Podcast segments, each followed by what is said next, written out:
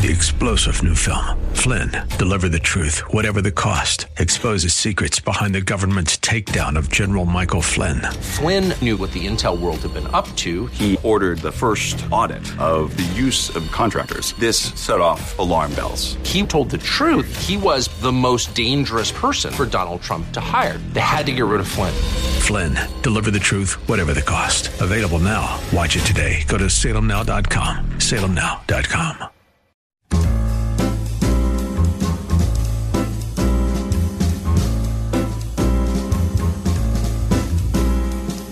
Welcome to another edition of The Ride Home with John and Kathy, live from the Salem Pittsburgh studios. And now, here are your hosts, John Hall and Kathy Emmons. And welcome in. Kathy Emmons with you. The ride home for today already in motion.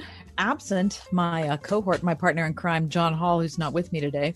Uh, John Hall currently, even as we speak, in the middle of shoulder replacement surgery right here in the Pittsburgh area. Yes, people, it is a it's a long surgery. It's something like 4 hours and uh John is under the knife. Uh, his physician told him it was something like using construction equipment.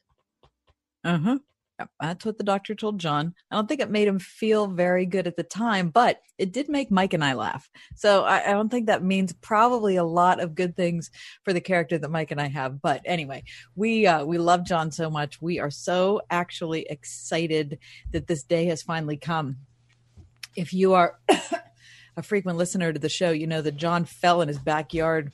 He went out in the uh, in the back after a rain, and it was early evening. the grass was wet walking back into the house and just wiped out, completely destroyed his uh, shoulder. And he has been suffering so much since. I saw him, uh, well, August 1st at my uh, daughter's graduation party, and his like the whole one side of his body, Mike, is like. it's like totally atrophied. It's just very, very sad. Anyway, anyway, he did not want to have the surgery because who wants to have surgery if you don't have to have surgery, right? But um, this is a surgery that had to happen, and um, he has a lot of confidence in a surgeon and in the process that they are uh, actually you know bringing to fruition even now. So we're anxiously hearing anxiously waiting to hear some news about how the surgery went how his recovery is. I did promise him off the air mike last night. I believe you were there that uh, i would be waiting in his um in his hospital room yeah. as he came in for recovery I don't think it's going to happen now, though, is it? Mm, I did think about it a second time last night and thought maybe that wouldn't be a good idea. I was, oh, I was, yeah. ho- I was hoping to to go there and greet him with uh, all of uh, all of his lovely favorite foods that he enjoys. Oh, like right, all sorts of things Fritos, that he can't eat. Yeah, all the stuff that he can't oh. eat. Right, all the things that are like s- super nutritious. Right. You know, all yeah. the like uh like dip. That's just the kind of thing you want to eat after surgery. and I heard three different conversations right around.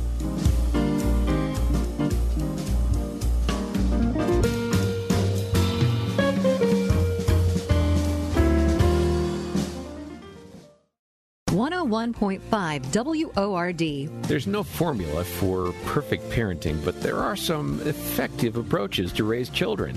Next time on Focus on the Family, the power of adaptability in your parenting, modeling respect for your kids, and being more intentional about the growth and direction of your family. Practical parenting help on the next Focus on the Family with Jim Daly. Tonight at 8:30 on 101.5 WORD. This is Kathy Emmons. John and I are grateful for the encouragement we have from all of our advertisers and especially our friends at Grove City College. Thanks to everyone at Grove City for supporting the ride home. Thinking about life insurance? Did you know in just a few minutes you can find the best price from up to 10 price competitive companies for free? You can with SelectQuote. For example, George is 39. He was getting sky high quotes from other companies because he takes meds to control his blood pressure. But when I shopped around, I found him a 10 year, $500,000 policy for under $22 a month. I'm SelectQuote agent Dan Savino, and believe me, if SelectQuote isn't shopping for your life insurance, you're probably paying too much. For your free quote, call 800 494 2323. That's 800 494 2323. 800 494 2323. Or go to selectquote.com. Since 1985, we shop, you save. Get full details on the example policy at selectquote.com slash commercials. Or price could vary depending on your health issuing company and other factors. Not available in all states. Hi, I'm John Henne from Henne Jewelers. Since 1887, my family has helped people celebrate the most memorable moments in their lives. We are rooted in faith and commit to doing the right thing again and again. We believe in the covenant of marriage and use our To Have and To Hold program to encourage couples as they prepare to spend the rest of their lives together. Please stop into our Shadyside store to learn more or visit HenneJewelers.com. Henne Jewelers, your jewelers for life. I was a little bit surprised, but so happy to see how eager patients were to return to the office. And their loyalty and their friendship means everything to us. Exceptional dentistry meets compassionate care at stockfamilydentistry.com. This radio station accepts political advertising. In fact, we are required to do so by federal law. We understand that not all of our listeners will agree with statements or positions taken by all of these candidates, and sometimes neither do we. This radio station is an important part of this community, and therefore the candidates want to bring their message to you via our airwaves. We do so as a public service, and we are required to do so.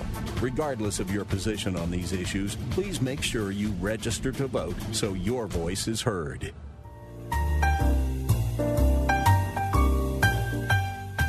Awfully sorry to hear about the uh, technical difficulties we had before the break. I was uh, just, you know, it's, it's hard when you're broadcasting from home you know, we're dependent on the internet here and the internet where Mike is at the station. Anyway, there's a lot of uh, stuff that has to transpire between where I am and where he is.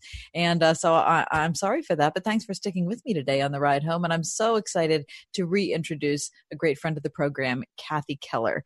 Kathy Keller, along with her husband, Tim Keller, founded Redeemer Presbyterian Church in Manhattan back in 1989.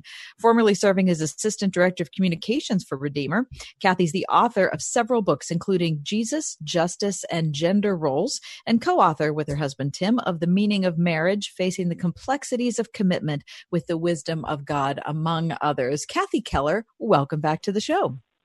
Why, thank you so much. It's so nice to be connected to Pittsburgh, only through the airwaves. Absolutely. Now you are without your better half, Tim, and I'm without my uh, work husband, as I call him, John Hall. So it's just the Kathy and Kathy segment here. Um, Kath, let's talk about Tim. Uh, tell us how he's doing. He was diagnosed with pancreatic cancer how many months ago? Um, end of May was the okay. end of May, and he's had um, five chemotherapy infusions. He gets them every other week. And this coming Monday, y'all can pray about this. He'll be getting his first set of scans, and then on a week from tomorrow, on be Wednesday the 26th, we'll meet with the oncologist to look at the scans and see what, uh, if anything, the chemotherapy has accomplished. Which, of course, we're praying that there won't be a shred of cancer left on the screen. He will be dumbfounded in silence and we will be weeping with praise. Of course, God may see fit to do otherwise. I've been reading a book. I was asked to do a forward to a book on Lilias Trotter. Is that name familiar to you? Yes, sure. Um, and she she basically is taking up the same thing Amy Carmichael said, which is God bids you come and die, which means you know your old self has to die. You have to let go of all the things that you're weaned in the world and and follow him. So we're prepared to run whatever race God has in front of us. But of course, it's it's the Gethsemane moment where you say, "Please let this be yep. easy. Please let this be good news." But Thy will be done, Lord. That's that's a hard prayer to pray. It's really, I think, um, the only one I've ever had to pray that I've really wrestled with yeah. on several occasions. Yeah, Kath. Well, you're you're talking to tens of thousands of people around Western Pennsylvania, probably tens of thousands of more who are listening online, and so many of us know exactly what you're going through you know those those difficult days of of sitting there in the hospital while treatment's going on of you know making conversation with the people around you with the you know unbelievable medical staff people that do this every day the waiting game um, to see what scans are like to hear what the oncologist is going to say i mean it's a hard road you're on i, I found it exhausting uh, when i was on it kath um, talk about how it's I guess it's hard to imagine until you go through it how much your life can change, kind of in the blink of an eye. Um, talk about what daily life is like for you guys. Well, daily life hasn't actually changed. Our spiritual life has become a lot more. Um, no, I can't say real because it wasn't like it was unreal before, but um, necessary. Uh, in the sense of we, the the hymn that says I need thee every hour. They're not mm. kidding. you know, because your your emotions go through it's a roller coaster of I'm trusting God and I'm at peace and suddenly swoop and I'm weeping and saying, How did this happen? And so the the emotional life and the spiritual life is um is a real uh, God's gymnasium experience. The Hebrews 12, God takes you into his gymnasium the daily life hasn't really changed much. Tim's cancer was caught very, very early.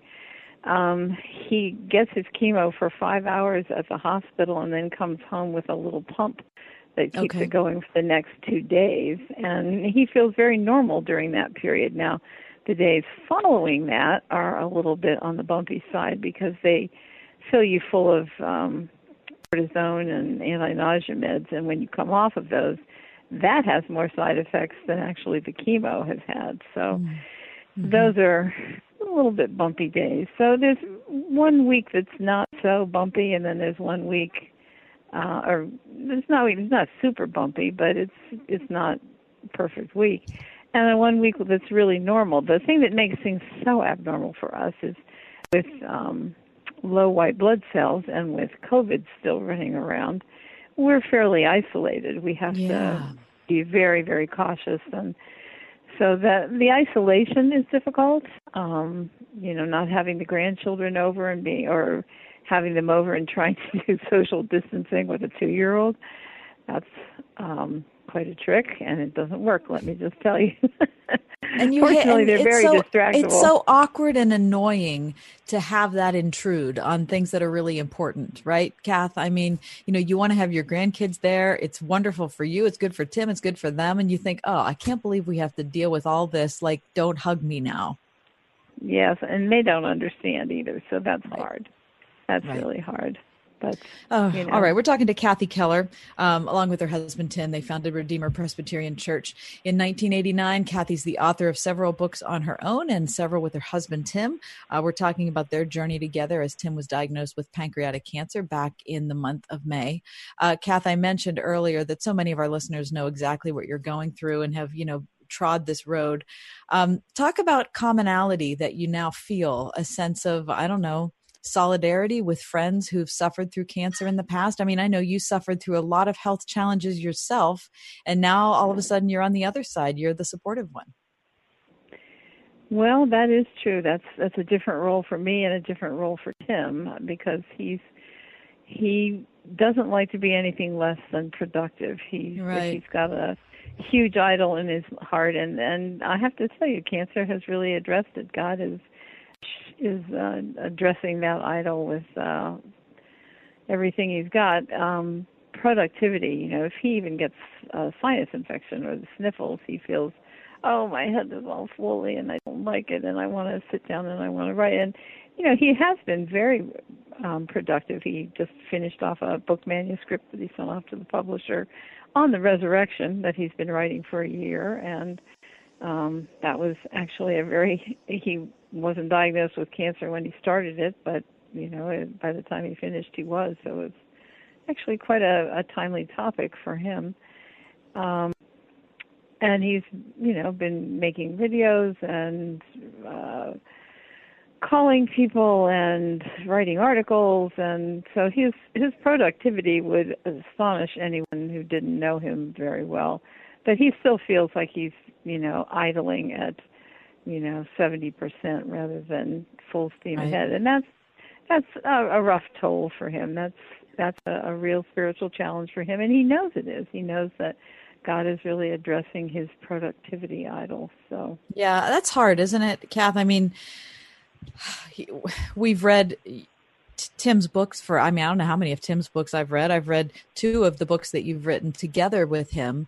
And you don't get to the place where you're that productive, you know, where you have that, where, you know, you, you look your names up on Amazon and there are that many books under, um, under your name without being a type of person that values that and kind of looks at that as an impetus. And so when, when illness comes in, it's not that illness redefines us um, because we are the same people we were before, but it does, it, it does alter how we see ourselves. It's like the the magnifying glass that God holds up to us, right? Oh, absolutely. Yes, absolutely. Um, I, I don't know if you're familiar with Sheldon Vanauken's book called A Severe Mercy. Oh, yes, of um, course. Yes, where he's talking about it's actually a phrase that C.S. Lewis gave right him um, when he knew them at Oxford he and his wife who died, and um, Lewis calls it a severe mercy. And severe is hardly a severe enough word. I mean, but it was mm-hmm. it was God's mercy because they had totally made themselves um, their life and their cozy little world completely hermetically sealed and nothing you know it's like the psalm that says i said i will never be shaken and you know uh, then god shakes your world and you think why did i ever think i was impervious to, right, to right. suffering and difficulty you know what made me think or or the parable that jesus told about the the fool who says my barns are full and the grain is in and then he says tonight your soul is required of you and we're like mm. well you know god's emptying our barns all the things that we had um had amassed in terms of these are this is the way we live this is the uh, these are the friends we have. I mean, as I said, COVID takes has been taking that away since before the cancer was diagnosed. But just having um, the routines of your life um, monstrously upset and yeah. uncertainty put into place. I, I'm the the certainty junkie. I we never go anywhere new on a vacation or a trip because I like ruts.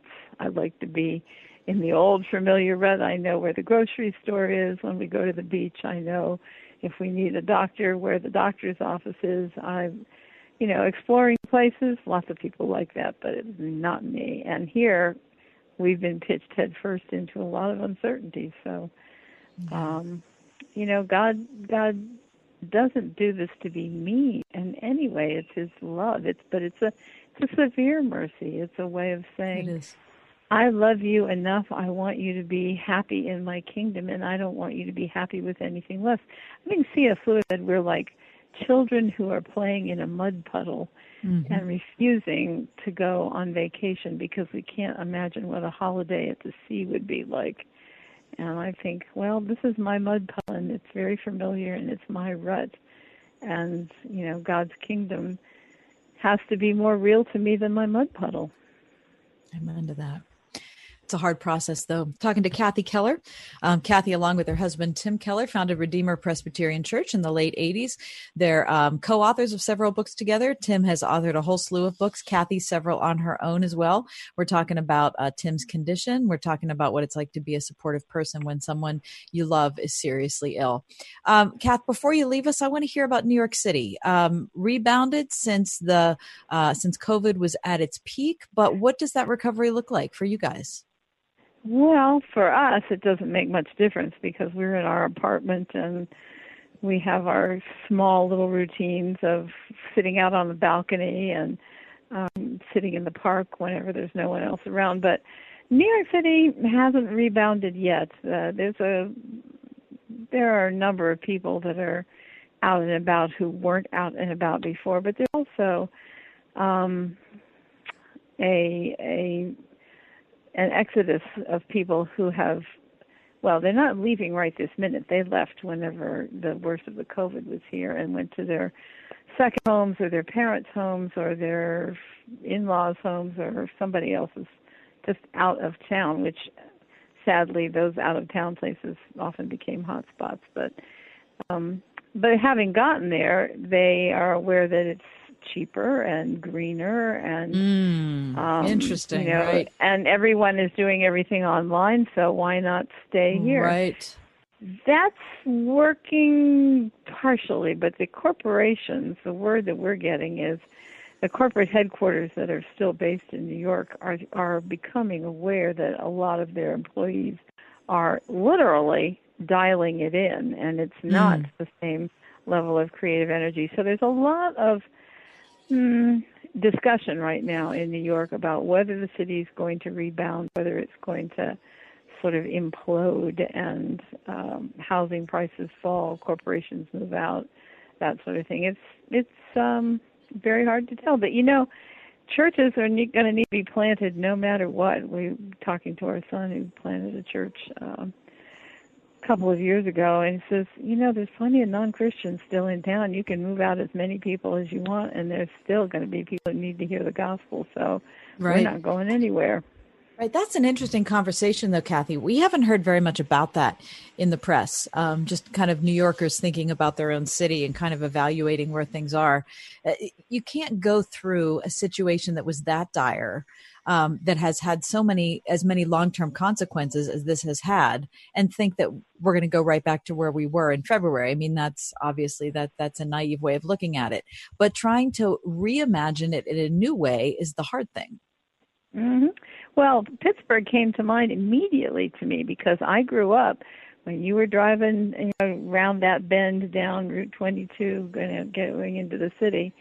Um, you just knew when you hit that sulfur smell from the steel companies. Yeah, that you right. Were, J&L. You were there. That there, the odor of Pittsburgh. Right. You did Pittsburgh. And that the, when steel went away, everyone said, "Well, that city's finished." You know, that was uh, heart, soul, and paycheck for everybody in Pittsburgh. And then now look here, you know, it's been reinvented in yep. so many different ways and no ways that no one could have foreseen, medical and uh, digital and yep. all kinds of things that are going on in Pittsburgh that would never have actually moved there if you know steel had continued to be the one and only big industry and um you know and I, I've seen both aspects of that and so I think New York yeah, maybe things will change, but it's going away. It really is not going to go away. Housing prices are going to fall. If you want to move to New York, folks, now's the time. You can get some really good deals on apartments. really we might actually ones. have lower rent. Is that what you're saying, Kath? Yes. Oh, oh my goodness. Well, I have some friends in the real estate business and friends who are also, you know, selling uh, apartments, and the prices really been slashed. It's not a fire. Well, I would. it is kind of a fire sale. You know, there's. Is that right? Wow. Oh, okay. Oh, yes, yes, yes. I mean, I'm not moving to New York, Kath. I'm pretty well established here in Pittsburgh, but I sure do love the city and love to visit. What do you think about? Yeah, well, it's, it's, hard to imagine what, what it would need. be like. What it's going to be like to travel to New York in hopefully, you know, a year. Well, eh, I think we could never have imagined being where we are right now. Nope, we couldn't. A year ago and what next year will be, 12 months from now, um, I don't think anyone has a clue about that either. Nope, you're right. So well, Kathy, thanks be... for being with me today. And just know that your friends in Pittsburgh and all over the world who are listening to the program right now love you and Tim and are praying for you Thank often you. daily, you know, not we just we don't go through our lives and think oh yeah we kind of forgot about that. It's something that's very real to us especially how much we have learned and gained from you guys and your your communication and your study and your publishing and all of that and so we're with you in this as well. Thank you so much. We we are very aware of being prayed for. Thank you. That's wonderful. Well love from your hometown Kath. Thanks That's Kathy lot. Keller. Uh, terrific talking with her. Uh, Kathy is the co author with her husband, Tim, of several books, including The Songs of Jesus, A Year of Daily Devotions in the Psalms, and God's Wisdom for Navigating Life, A Year of Daily Devotions in the Book of Proverbs. All right, we're going to step aside. John Hall taking a day off. You know why? He's under the knife at a local hospital. Even now, I'll tell you about that when we come back. Also, how to help your kids manage back to school COVID anxiety. We'll talk about both things on the Tuesday edition of The Ride Home. The Crohn's and Colitis Foundation has been at the forefront of inflammatory bowel disease research and care for over 50 years. Learn more about research, education, and support at crohnscolitisfoundation.org. For those of us who are healthy, it's hard to imagine what it's like to be chronically sick. If you're over 50, you may be fine today, but tomorrow, different story. Chronic illness can literally claim your financial world overnight, and suddenly you're tens of thousands in debt, mailbox overflowing with bills, notifications, warnings, and you think Obamacare will help you sort it out? Good luck getting someone even to talk to. This is Kathy Emmons, and my friends at Marley Financial have a better solution. It's their non Obamacare pro life health plan. It gives you the power of a national PPO instantaneously, savings of 30 to 60% off Obamacare for those over 50, no funding for abortion, and always someone to help you. Call 724 884 1496. One client recently in the hospital for 11 days for a bowel obstruction, the hospital billed him over $56,000. Marley Financial's non Obamacare plan paid the entire claim and put $7,000 in his pocket. There's no other plan like it anywhere, and you can get it now. Call 724 884 1496 or visit marleyfg.com. We were port sitting the other night, having a drink, listening to nature, talking. I mean, life is still good, right? I mean, even in these weird times, there is so much beauty, still lots of joy. Anyway, as things do, our talk turned to life, to time, security. And then my buddy confesses he was carrying this big nut of debt that was wearing him down. But months ago, he says, when everything just stopped and the bottom fell out, interest rates sank to those crazy lows. He saw it, seized it. He quickly found himself a cash out refinance loan, consolidated the debt at that unheard of rate, and had a new mortgage that wiped his slate clean with a lower monthly payment. One day this will all pass, but wouldn't it be good to come out stronger? United Faith Mortgage. Faith and family are central to who they are. Come out stronger. UnitedFaithMortgage.com. United Mortgage Corp, Melville, New York. MLS number 1330. Department of Banking. Mortgage Lender License number 22672. WORD celebrates the high school class of 2020, and we'd like to reward your college bound seniors' achievement during our Senior Spotlight Sweepstakes presented by Salem Media Group. Enter now through August 20th for a chance to win a $500 school package. Click the contest banner at wordfm.com and upload a photo of your senior with a short bio of their future plans. Then, Friday, August 21st, one lucky senior will win a $500 school package. The Senior Spotlight Sweepstakes, brought to you in part by Salem Media Group, Salem Surround, and this station. Listen on your smart speaker, the Word FM app at wordfm.com, iHeart, TuneIn, and on radio.com. In the car or at home too at 101.5 WORD FM Pittsburgh. Partial clouds tonight, low 56. Sunny, nice for tomorrow, high 77. Clear tomorrow night, low 55. Thursday, sunny and nice with a high 82. For Friday, clouds and some sunshine, high 84. Cloudy on Saturday, a thunderstorm in the afternoon hours, high 83. With your AccuWeather forecast, I'm Andy Robb.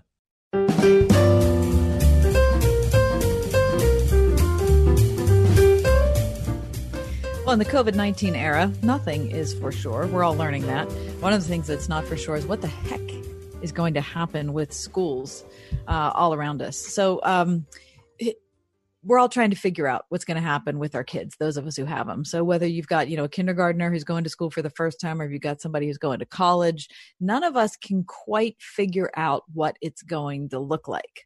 Um, there's an article in today's Wall Street Journal uh, by Tawnell Hobbs talking about a growing number of schools nationwide that are closing temporarily or even longer term just days after reopening. Now, see, this is the thing that I'm concerned about. I'm not worried. It's not like I'm losing sleep over because there's no way that we can control it.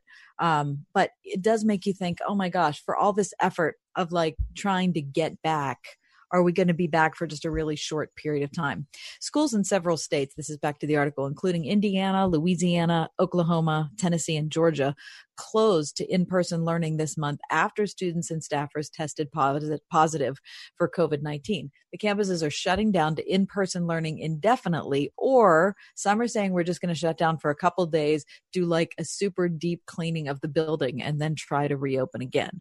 Um, so, you know, some places are saying, okay, so we'll do, uh, we're going to close the schools until a certain date. Other schools are saying we're going to just um, come back and we'll do our best. We're all going to wear masks. We're going to social distance and we're going to see how long we can go. And then the third option to me is kind of the nuttiest, which is schools saying, well, you can, as a parent, choose whatever you want. You can either choose to send your child or you can choose to do online learning. And the reason that I think that is so nutty is because I'm married to a teacher. I mean, what we're doing.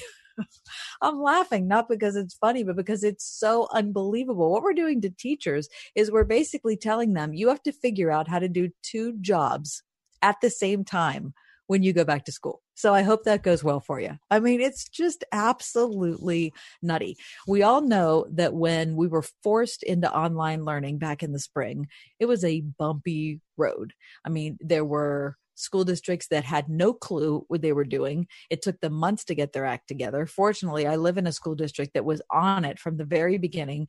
And so I felt like they did a really excellent job in a difficult circumstance. But regardless of where your school is on the continuum of that, it wasn't ideal, right? Nobody wants to be sitting there learning, you know, taking gym class online when you're in 10th grade. It's just too weird. It's too weird. But anyway, as schools reopen, we're just kind of be kind of going to be in a wait and see uh, in a wait and see posture. Um, another article in the same edition of the Wall Street Journal today on how how to help your kids manage COVID nineteen anxiety. I thought was worth talking about because you know, as I said, my husband's a teacher. He's got his own anxieties about how he's going to possibly prepare for online learning and in person learning and be effective in um, meeting the needs of both student groups. But what if you're a student? What are your concerns about about what you're going to do, what's going to happen to you. Um, for many children in the U.S., the usual back to school jitters are likely to be a lot more intense this year for all the obvious reasons. This is an article by Andrea Peterson in the journal.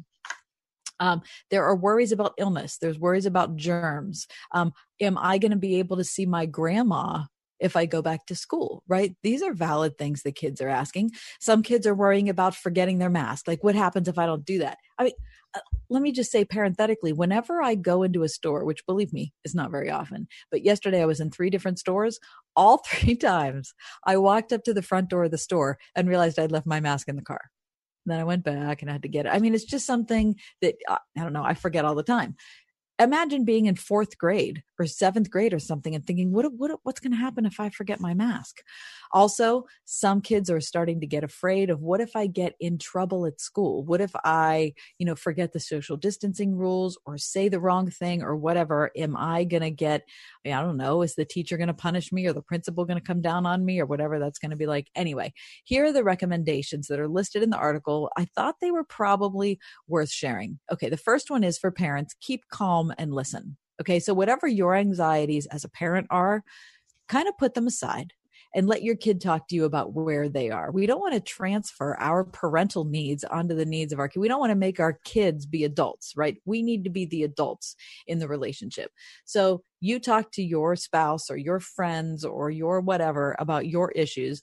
And then when it comes to your kid, you're there to be a sounding board. You're there to be a parent who's going to give solid advice and love and kindness and mercy um, when they have doubts flying around, right? So the first thing keep calm and listen to what your kids are saying. Second of all, help your kids focus on what they can control. Now, this is a really important thing in just being emotionally healthy in general is that if you can control something, in an uncontrollable situation, it'll at least help you feel like you're moving forward, right? So help your kid to recognize that wearing a mask is going to is going to be really helpful to him or her, and also helpful to their friends. Um, if children are worried about getting sick or loved ones getting sick, highlight how people are staying safe in their families, right? Um, what about anxieties about potential disappointments, like I'm going to miss my basketball season, or I'm not going to be able to swim, or I don't know what's happening with football, right? I think the number one thing to do, because I've managed this a lot with my own kids, is just to say, that's terrible. I mean, there's no way that you're going to be able to to like reason your kid out of that. This is a sadness. This is they have to go through a mourning or grieving period. You just have you, you, have to do it.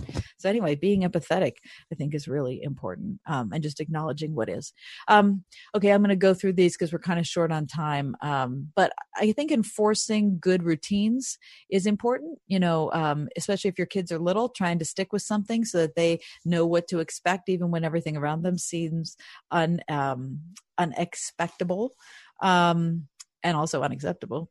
Um, what about things like preparing for things to change? I've said this over and over again to my daughters. The very most important character trait that you are developing right now is flexibility, right? So many of us think our life has to go exactly according to ABC. And if it doesn't do that, I'm going to be disappointed. Listen, you're just going to have to accept the fact that your life's not going to go like that.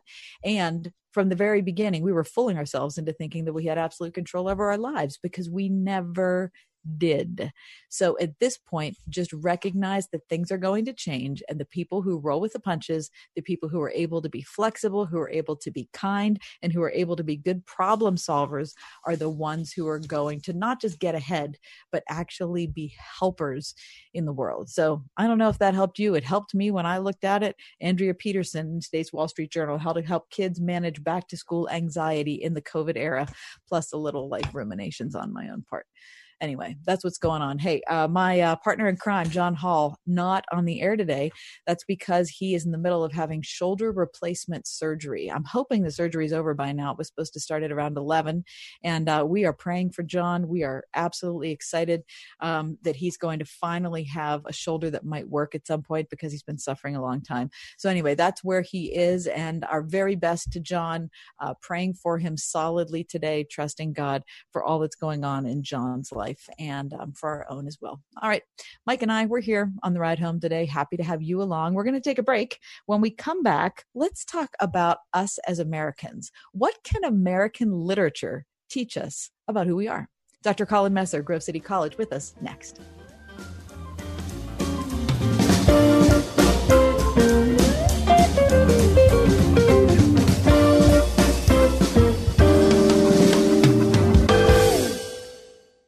101.5 WORD. A good rule to remember when reading the Bible is not all of it is to us, but all of it is for us.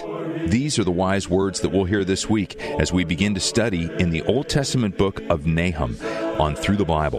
Learn that while Nahum lived long ago, his message directly applies to us today. Through the Bible, this evening at 9 p.m. on 101.5 WORD. Hi, this is John Hall telling you how much I love my pillow and how it's really changed my sleep. Check out the new mattress topper. It's truly amazing. I don't know if I love my pillow or the my pillow mattress topper more. Get a my pillow mattress topper and get some of the best sleep of your life. It comes with a 10-year warranty and a cover that's washable and dryable. It is made in the USA and backed with Mike Lindell's 60-day money-back guarantee mypillow.com. Save 30%, use promo code WORD or call 800 391 0954. When you do, Mike will give you two standard My Pillows for free. That's mypillow.com, promo code WORD, or by calling 800 391 0954. Seriously, get the best night's sleep of your life. It's all about My Pillow,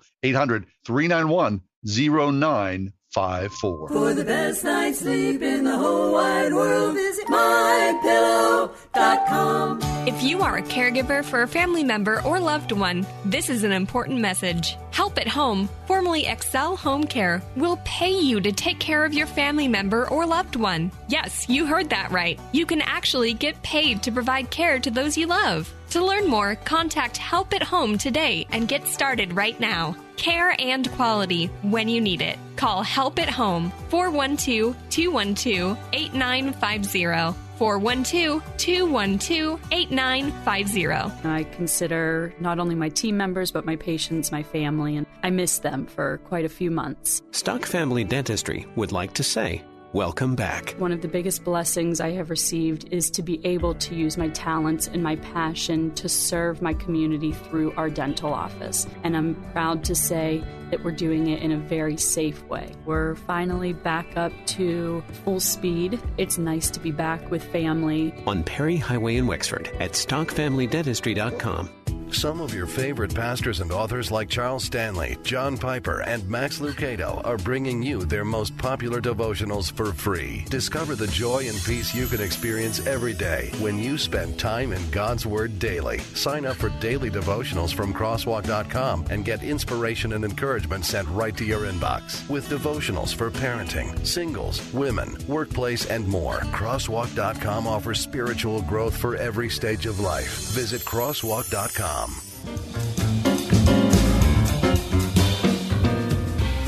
One of the misunderstandings I am hoping to uh, disabuse as I've been on the air all these years is to get Christians to not just read nonfiction. I mean, I like nonfiction. We talk about nonfiction books every darn day on this program. I think they're super important, but that's not all there is, people the world of fiction is something that will enrich your life. It'll change the, the, world of your imagination. It'll open up your head. It'll teach you things about yourself and God that you just will never learn any other way. And I've invited someone on the program who agrees with me and actually is able to speak to it a lot better than I am. Dr. H. Collin Messer is with me, chair and professor of English at Grove City College. Collin, welcome back. Hey, thanks, Kathy. How are you? I'm well, and I know you believe strongly the same way I do. If people would just read more fiction, right? Well, I mean, I, I'm, I'm asking myself that question as we're getting ready to to have all our students back, and campus is picking up here, which I'm really grateful for, and I'm getting ready to sit down with my sophomore English majors and do the entire survey of American literature for the next year. Uh, oh my gosh. And so, yeah, so so I've got to make make that case to them, and they've they spent all of their freshman year studying British literature, so now we're we're coming stateside, and uh, and yeah, I do think that that literature, especially fiction, can teach us a lot about ourselves, and and particularly about uh, ourselves as Americans, you know, and uh, and so I'm getting ready to make that case. Okay, so um, I was uh, an English lit minor when I was in college. I didn't really come to American lit until um, much later than that. In fact, uh, you know, I've kind of shared offline with you about my journey kind of getting into Southern literature. Um, talk about American Lit and why, what sets it apart? What makes it different than other varieties of literature? Well, I mean, I, I don't. I don't know if it, it's it's certainly derivative of, of you know, especially American writers in the 19th century. They had their eye on England, and and they saw themselves as being friends with a lot of the great writers of of British literature in the 19th century, but they also were trying to kind of find their own voice and and carve something out. And and, and you know, Emerson, he, he had this this great uh, sort of line. He said that, that America is a poem in our eyes. Its ample geography dazzles the imagination, and it will not wait long for meters. And he was trying to. Mm. Try, he's making a, it was an essay called the poet and he was ask, he was asking for the, the, that that great American poet that would be equal to the landscape, you know, and actually Whitman would would kind of answer that call probably most immediately. But but when I when I talk about American lit, I ended up I typically end up sort of hitting at least three notes pretty hard, and the first one is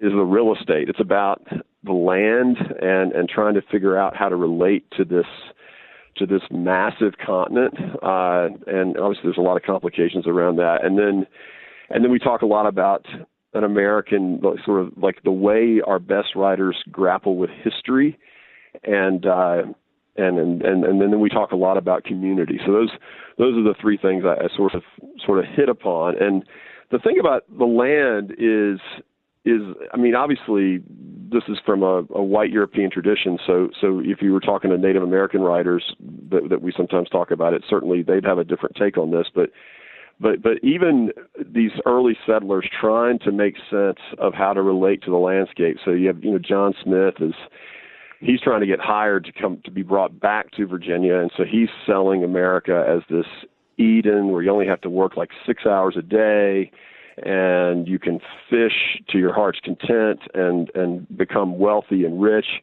And then right up the coast william bradford is talking about this desolate wilderness. Mm. uh, he said there's no there's no mount pisgah that you can climb up and see the promised land the way moses did. He said it's just dark. It's november on cape mm-hmm. cod and i don't know if we're going to make it you know. So so we talk a lot about the the real estate. You know, it it, it kind of right. becomes a, a fascinating sort of part of the story, for sure. Yeah. So the land itself is a character in the books. Yeah, yeah, and it, it can be uh, sort of the, the the big woods. It can kind of be this, uh, you know, in Faulkner, the woods almost have a, life of their own, and they they you know the characters have to kind of make peace with with the woods and Faulkner's hunting stories, and then like in Hawthorne, who who I love and actually who I start with in the American Survey. Uh, before we go back to the 17th century, we kind of get a little narrative under our belts to start with Hawthorne. For him, the woods is a place of, you know, hidden sin, of, of mystery. It's the place mm, where right. you encounter, you know, you encounter dark spiritual realities, some external to yourself in the form of the devil, and some internal, you know, and and uh, and so for him, the woods are a place of like great mystery and often a lot of you know sort of darkness, and so so yeah, the the land does take on its own life in a lot of ways in in, in American literature. Yeah, so the the feeling I was thinking about Hawthorne, the the feeling about being hidden and exposed. Mm-hmm right and the yeah. you know the the the changes the the shock of going from one to the other um, I'm sure that that I, I, can't imagine what what the early Americans how, how they could identify with with ideas like that. Yeah, and they but they also they're enough like their British counterparts that they see uh, so much beauty, especially the Romantics, and especially even even before the Romantics in America. Somebody like Washington Irving or James Fenimore Cooper, when they write about the big woods, you know they when we when we study Irving and Cooper, we take a day to look at that wonderful Hudson River School of landscape paintings. You know, oh that, yeah, beautiful. That yeah, a, a, great sort of sublime school of American oh. painting, and you see, you know, now it's interesting. You know, often human beings, if they're in that in those paintings, they're very small and, mm-hmm. and dwarfed and by the land the is so huge. But, yeah, exactly, and it's and it's it's beautiful and sort of awe-inspiring, and and all those ideas that sublime sort of you know sublime is sort of a weird word for the romantics. It's it's it's certainly pleasurable, but it's also a little bit frightening to to look at a vista, you know, like like the Hudson River school painters were trying to capture. So, but but you know, so you talk about being hidden or sort of trying to to see what we learn about human nature. I think that's where I, my favorite question in American literature really is this question of history because it gets at the sort of the underlying issue of human nature, and that's where you have the great debate in the 19th century in American literature between somebody like Hawthorne and then somebody like Emerson or the other transcendentalists. And and Hawthorne, you know, that, that wonderful I would urge, you know, a lot of a lot of us have not and my students are surprised by this. So when I say to them, Hey, the first book we're going to read in American Lit Survey is the Scarlet Letter, they're usually skeptical because they they think that they read that book in high school and I and right. I say to them, Well listen, the book hasn't changed, but you have changed. And maybe to, to seriously mm-hmm. read this book for the first time, you'll be really struck by that it's it's it's so much more than just a story about Hester Prynne, even though it certainly is that. And and you know it's interesting. He makes the point in the very first chapter that when the the Puritans arrive in Boston, they find it necessary, even though they think they're founding a utopia, they find it necessary to to to build a prison and to dig a cemetery. And you see already Hawthorne kind of standing up to his 19th century neighbors, you know, writing about a period 200 years before, but standing up to his neighbors and saying, look, there's two facts that we all have to grapple with, and that's that's sin and death. And and uh, and of course, the the crux of that book, in a lot of ways, is how those things are things that we carry in us, right? They're not. You know, the great temptation of that book is that Hester and Arthur are going to be able to escape and just run off to England. And Hawthorne doesn't let it get away with it because he says, you know, we carry history and our pasts with us wherever we go you know and you have to have to kind of cope with that and so i love you know i love that book because it gets just these fundamental facts about history especially personal history human nature and and he says you know it's it's a it's a tale of human frailty and sorrow so it's a mm-hmm. it's it's it's a heavy story but it, it's kind of and you know this you know gatsby takes this up fitzgerald is our best writers whether it's fitzgerald or faulkner they're all saying things like, you know, you can't repeat the past. You know, the past isn't dead. It's not even past. Not even like past. you have to. Yeah, and you know, and and, and this is a to, to, one of the things I think as a as a Christian professor, one of the things I love about that American bent, or at least the, the bent of our best writers, is it's it's kind of speaks to a certain spiritual reality that you know we have to to reckon with. Uh, of course, we're you know our past can be redeemed, but our past is still very much with us. I mean, Saint Augustine talks about this all the time that we're our, our past is constantly shaping uh, and sort of speaking into our present, and we have to we can't just sort of ignore that, which is a very American thing to do, which is to say, well, I'm just going to change change my haircut, change my neighborhood, change you know change my school, and become a new person and leave the past behind. That doesn't that doesn't usually work out too well. Yeah, because the problem is you have to bring you along with it. right, that's and right. Yeah, it just exactly. messes everything up. I'm talking to Dr. Yeah. Collin Messer from the uh, English department at Grove City College. I need to take a break. Uh, Collin, can you stay with me for a couple minutes? Of course. Yeah, great. Terrific. Okay, Collin's going to stay with us. We have a couple more things to talk about when it comes to reading books and how it's going to perhaps shape us in the next three or four months as we look forward to the next quote unquote semester, even if you're not a uh, an academic like Collin is. We'll be back much more ahead on the Tuesday edition of The Ride Home.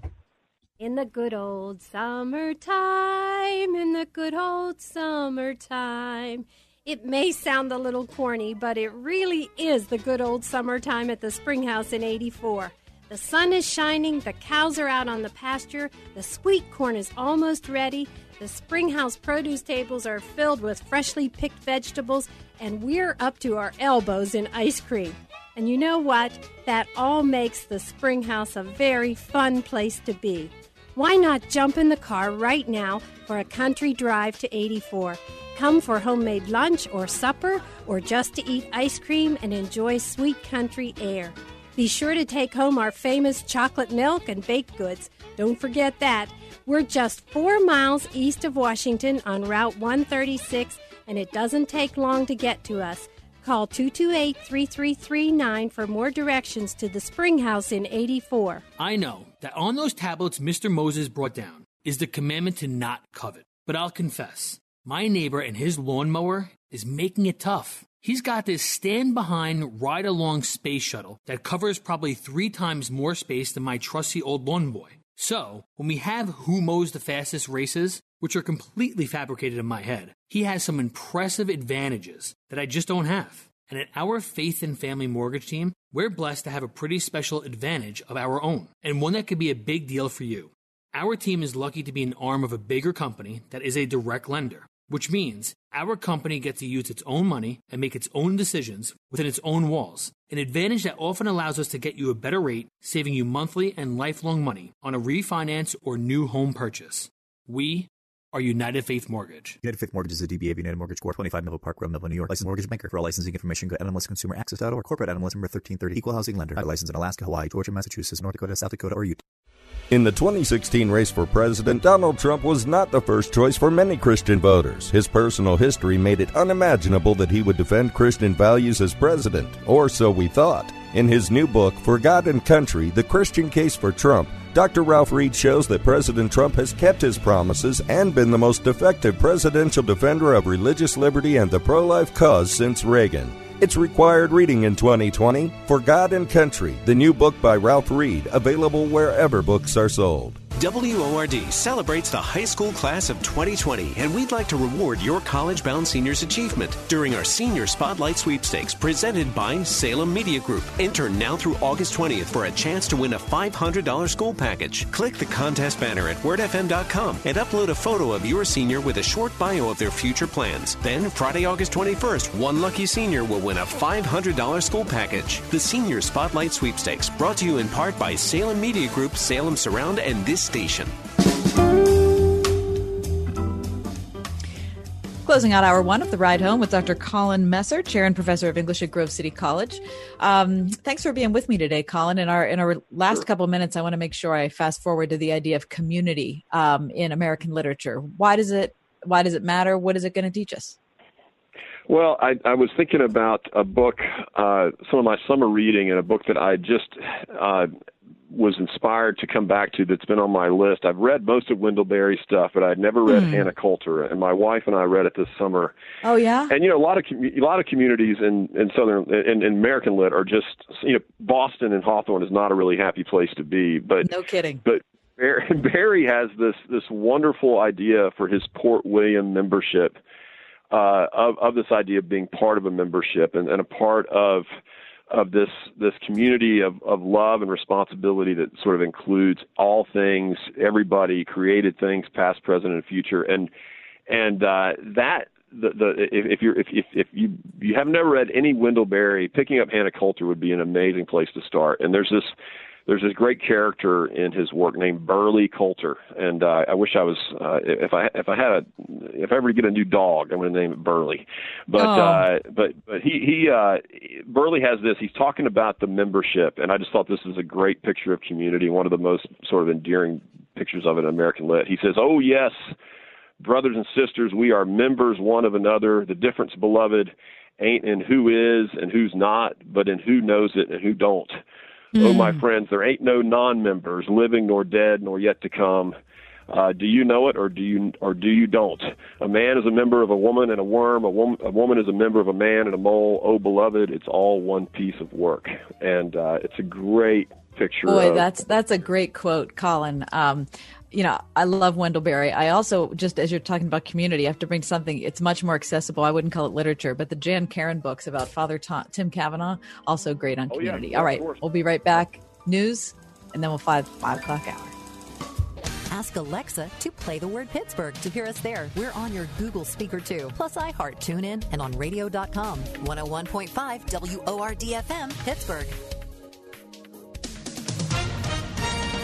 With SRN News, I'm John Scott. President Trump has been traveling today. He visited storm damaged Iowa, where federal assistance is underway after last week's severe wind damage, and was also in Yuma, Arizona, to get an update on border wall construction. California power grid operators keeping a wary eye on the thermometer today as an ongoing heat wave continues to stress the electrical system. A national coin shortage has been an unusual side effect of the pandemic. The Federal Reserve announcing in June that the supply system of coins has been severely disrupted. While there are still enough coins out there, they aren't circulating as freely because many businesses have been closed. On Wall Street, the S&P 500 closing at a record high today, erasing the steep losses after the coronavirus forced widespread shutdowns. The S&P gained 7 points today to close at 3389. The Dow was down 66. This is SRN News. If you're drowning in IRS debt and can't afford to pay, then you need to take advantage of special IRS tax programs that are available and free yourself from IRS collection efforts once and for all. Due to the financial hardship consumers are facing throughout the country, the Internal Revenue Service has made it easier to settle delinquent tax problems. An open phone line has been established by Community Tax for consumers to call and see if they qualify. Take down this number or store it in your cell phone, but call the Community Tax Helpline at 800 308 6638. If you owe back taxes to the IRS and cannot afford to pay them back, or even if you have years of unfiled tax returns, there's no need to fear anymore. But you have to call the Community Tax Helpline today at 800 308 6638 for the help that you need. Don't take on the IRS alone. They can attack your wages, savings, pension, home, and even your Social Security check. Call 800 308 6638 for your free consultation and to see if you qualify. That's 800 308 6638.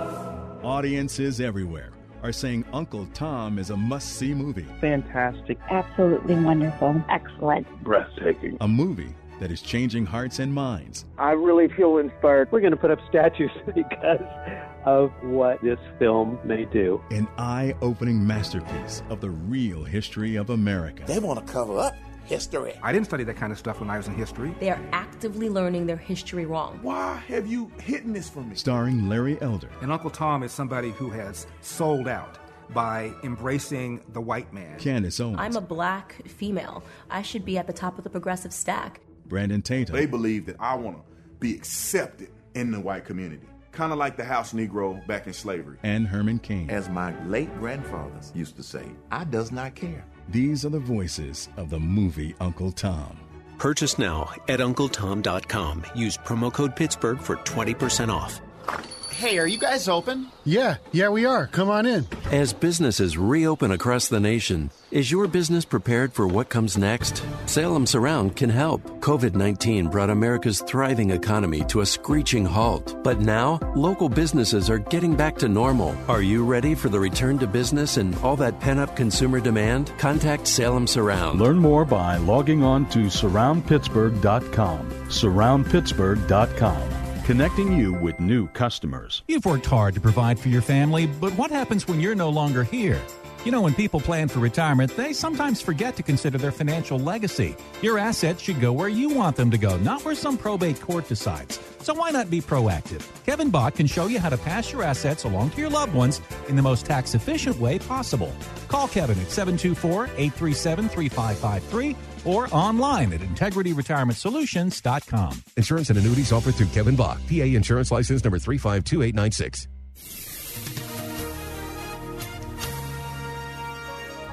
Partial clouds tonight, low 56. Sunny, nice for tomorrow, high 77. Clear tomorrow night, low 55. Thursday, sunny and nice with a high 82. For Friday, clouds and some sunshine, high 84. Cloudy on Saturday, a thunderstorm in the afternoon hours, high 83. With your AccuWeather forecast, I'm Andy Robb.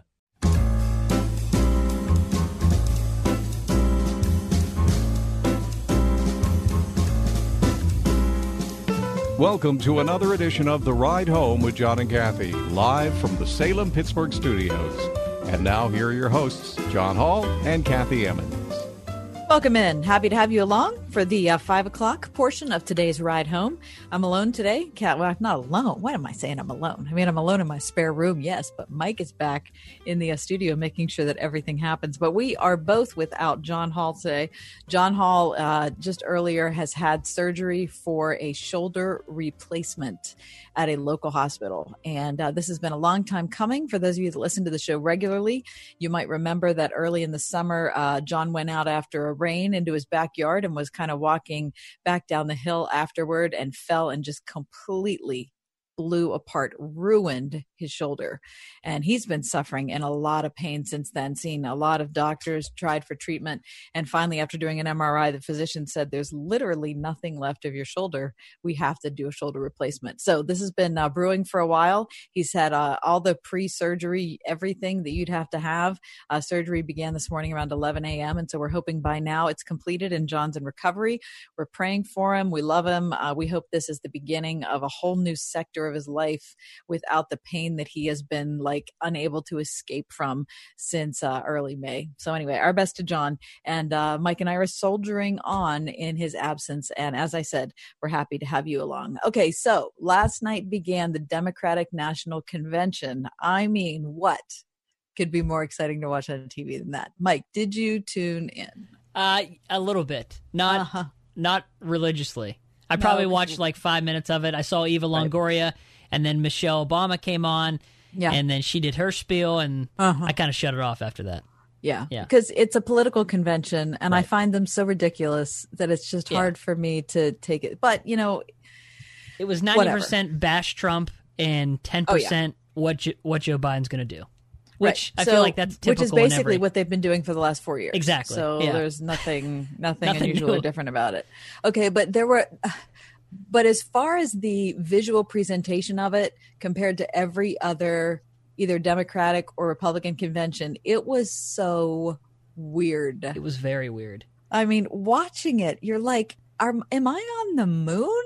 Like, what the heck? I, it's when we were talking to Greg Clugston yesterday in uh, our standard weekly uh, chat with him live from the White House, I was saying, are there going to be hats because the thing that I that cracks me up about the conventions are these weird people who put like elephants on their heads or donkeys or you know flags or it's just so silly.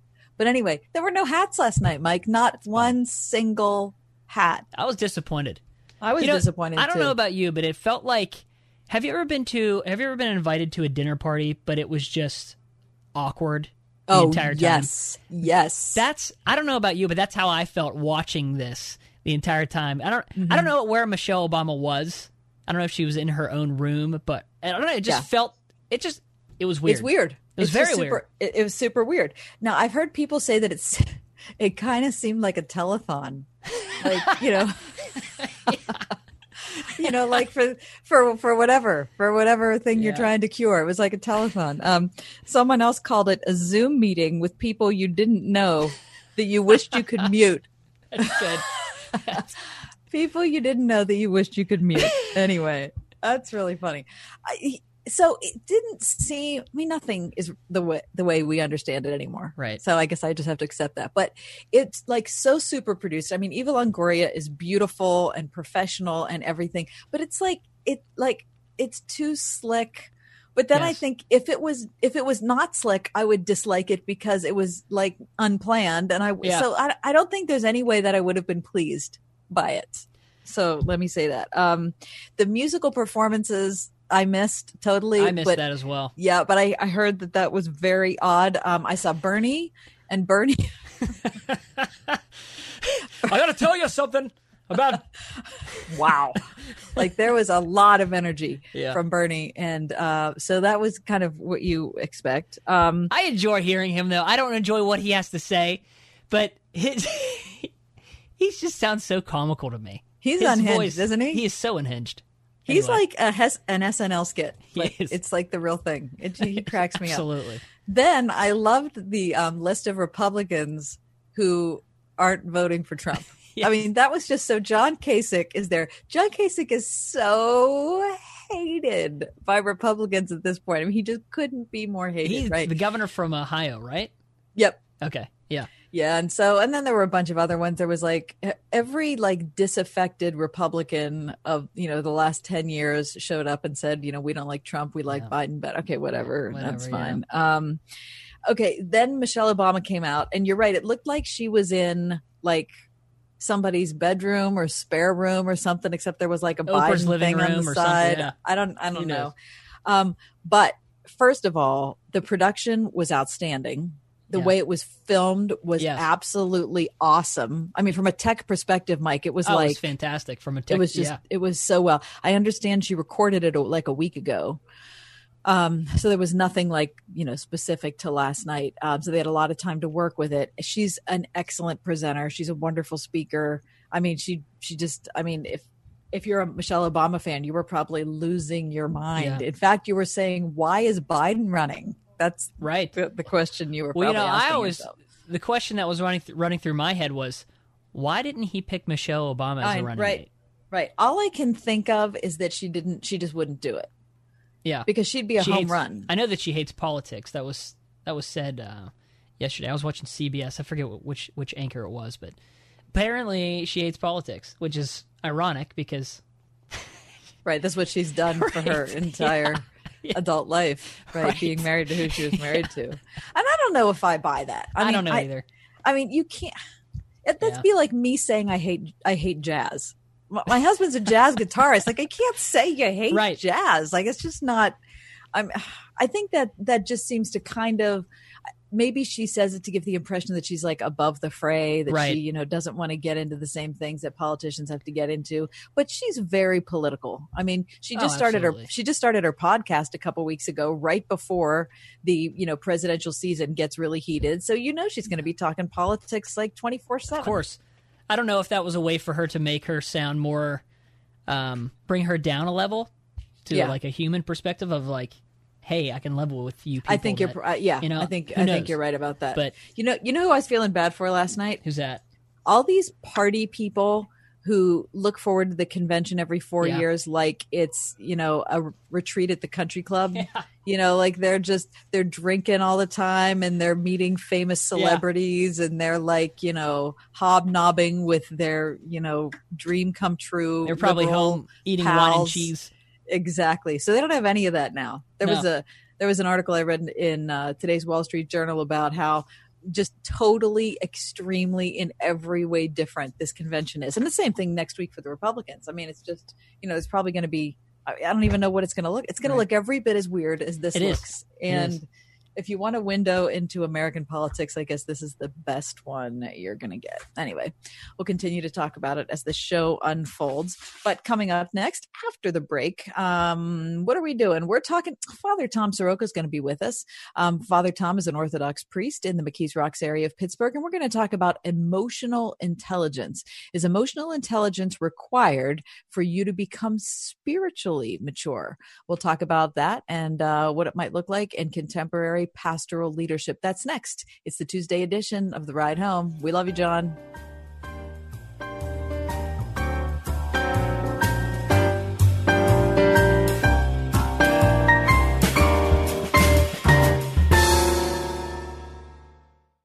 One hundred one point five WORD. Next time on PowerPoint with Jack Graham. Does God still speak today? Absolutely yes. Don't expect to hear anything from God if you're not willing to open the scriptures and ask Him to speak. And the good news is that when you open the scriptures, it becomes more than, than black ink on white paper. Tune in next time for PowerPoint with Jack Graham. Tonight at 9:30 on 101.5 WORD. I know that on those tablets Mr. Moses brought down is the commandment to not covet. But I'll confess, my neighbor and his lawnmower is making it tough. He's got this stand behind, ride along space shuttle that covers probably three times more space than my trusty old lawn boy. So, when we have who mows the fastest races, which are completely fabricated in my head, he has some impressive advantages that I just don't have. It's Ryan, and at our Faith and Family Mortgage team, we're blessed to have a pretty special advantage of our own, and one that could be a big deal for you. Our team is lucky to be an arm of a bigger company that is a direct lender which means our company gets to use its own money and make its own decisions within its own walls. An advantage that often allows us to get you a better rate, saving you monthly and lifelong money on a refinance or new home purchase.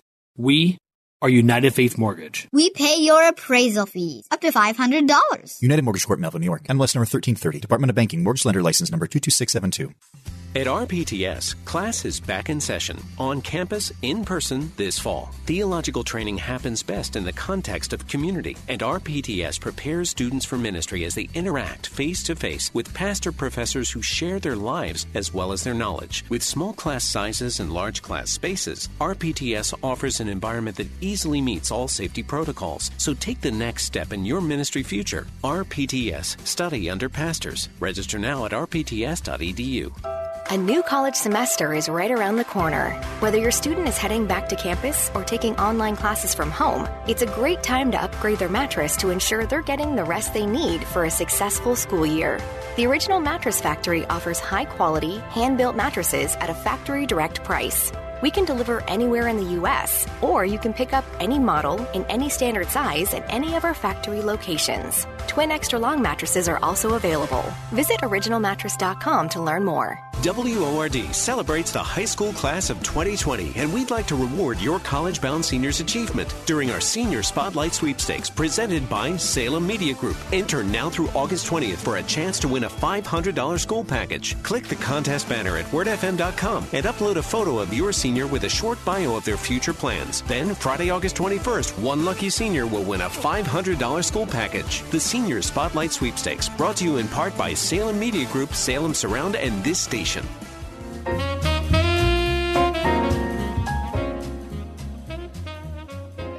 As members of churches, what do we want from our pastor? Often I think we want way too much, or we want something way too specific, or we want someone to fit into a mold we have in our head, or we want someone to meet all of our needs or to stay in their own lane or whatever. I'm telling you, being a pastor is an incredibly hard job. Um, Oftentimes, we need theological training. We need to go deep into God's word. We need to have it explained to us and taught to us. Sometimes we just need someone to sit with us while we're grieving. I don't know how you can get one person to be able to do all of that, but that is what the calling is. And so to talk about the the uh, I don't know the variety of things that are needed and the challenge of meeting those needs, we've invited Father Tom Soroka back to the program. Father Tom is the pastor of St. Nicholas Orthodox Church in McKees Rocks. Tom, I'm so glad to hear from you. How are you? Hi, Kath. How are you? I'm uh, glad to be Hanging in there, you Tom. You? Think, yeah, can you hear me? Yeah, I can hear you, Tom. And this is a really interesting conversation and a topic that you've been thinking about. Um, I think we ask a lot of our pastors, we want you guys to be able to go deep into God's word, to explain deep theology to us, to answer our questions about, you know, why the Bible is, you know, has a, what we see as a, um, a controversy between one part and another. Um, we want you to be able to tell us about the history of the, uh, of the church going back to the time of Jesus and back further. And we want you to be able to sit with us while our mother is sick. Um, that's a lot to ask, Tom. Right. You know, but where the failures usually are in the in the pastorate is not on the theological level, but usually on the relational level, and that's really what happens. It's kind of interesting because uh, in in our Orthodox Church, I've been dealing with a lot of uh, churches that are really having a difficult time, especially during this pandemic, and it usually boils down to the pastor or the priest not being able to navigate these difficult times where you're trying to to a certain extent try to make everybody happy and make sure that things are moving forward, you know, and not getting sidetracked with a lot of the uh, things that are going on. So here's what I want to ask you. Can you describe for me briefly the worst boss, or since we're talking about pastors, and you don't have to name any names, the worst pastor or boss you've ever had? Oh What- yeah, what I can. I can't worst? tell you about the worst pastor I had, but I'll tell you about the worst boss I ever had easily. Sure. Um, this person was uh, manipulative, uh, controlling. This person exhibited no sense of empathy with the people who worked for her. Uh, she had an overbearing nature such that people who worked for her couldn't ever step forward or come up with an original idea or figure out how to be creative. And so the entire organization became completely lifeless and flat. Um, if you screwed up, uh, she was merciless. If you went and apologized, she just sloughed it off like it was no big deal and acted like, oh no, we're friends again. And then she would find a way to stab you in the back. I mean, I could go on and on. It's a fascinating question. Yeah. Why do you ask? And, and well, that's that would be a description of somebody with low emotional intelligence. And there is a way to measure this. Um, I was asked to teach a few classes this summer at one of our seminaries on leadership um, in the church.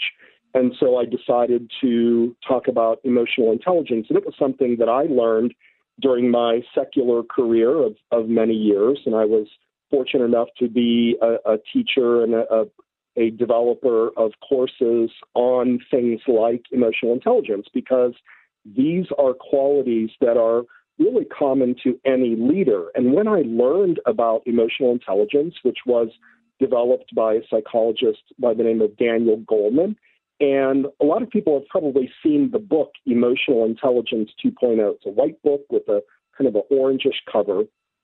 It's ubiquitous, it's everywhere.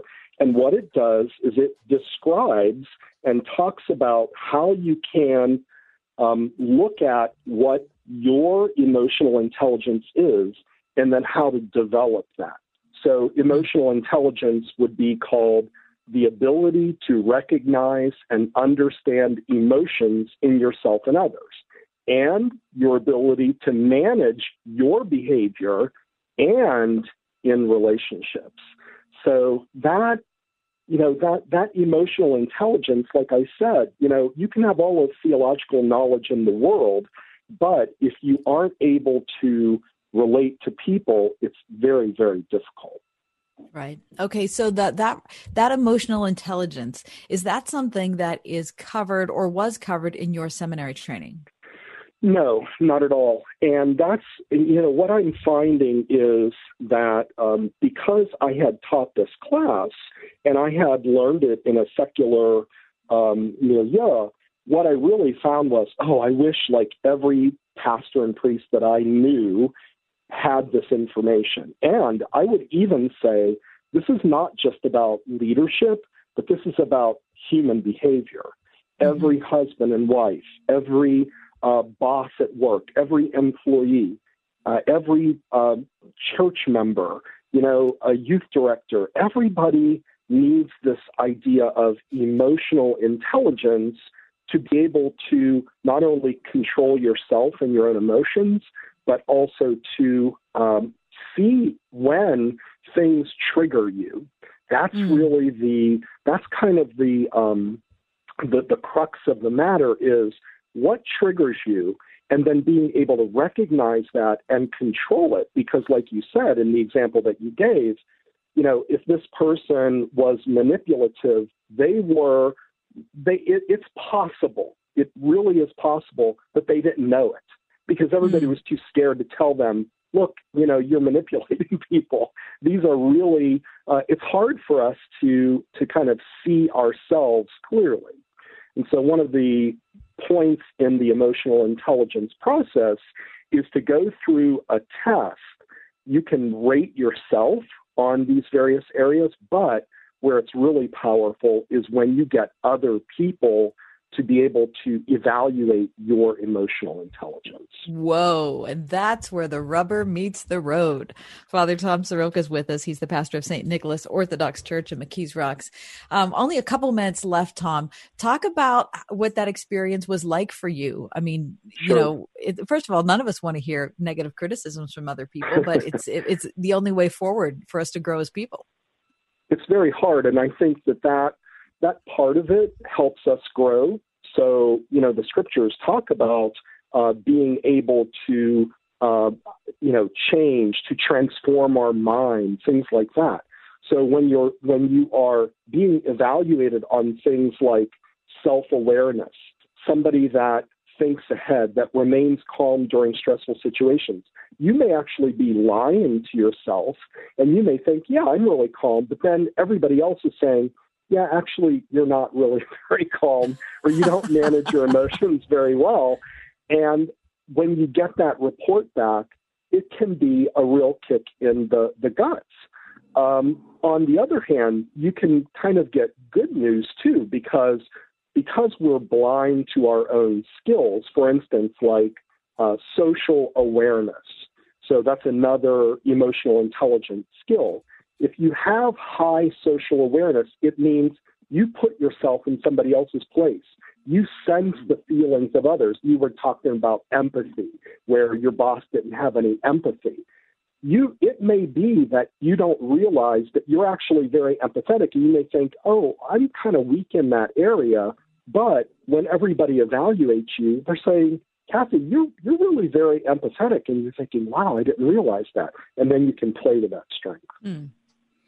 Wow, that is really interesting. That's Father Tom Soroka talking about uh, emotionally healthy spirituality. Um, I gained a lot from that. Uh, Tom, talk about what's going on at St. Nicholas, especially in these uh, COVID 19 times. Well, we have more services now uh, during uh, the, the COVID 19 period because we can't have more than 50% of capacity in our church. And we're pretty much maxed out at that point. So um, we're having two services, one on Saturday morning and one on Sunday morning. Our, our main service is called the Divine Liturgy, and that's at 10 a.m. Uh, if you go to our website, orthodoxpittsburgh.org, there's a sign up sheet there, and everybody can just say, hey, I want a slot for one particular service. On Saturday, we're kind of giving people a little bit more space, so we're keeping the numbers down on Saturday to try to give people that need a little bit more breathing room uh, that that space. And then we also have a lot of our classes, but it's all online now. So we're trying to be flexible, but we still have a lot going on. So we would love for people to come and uh, see us and, and visit us. Terrific. That's Father Tom Soroka, pastor of St. Nicholas Orthodox Church, McKees Rocks, PA. The website orthodoxpittsburgh.org, Tom? Correct. Okay, orthodoxpittsburgh.org.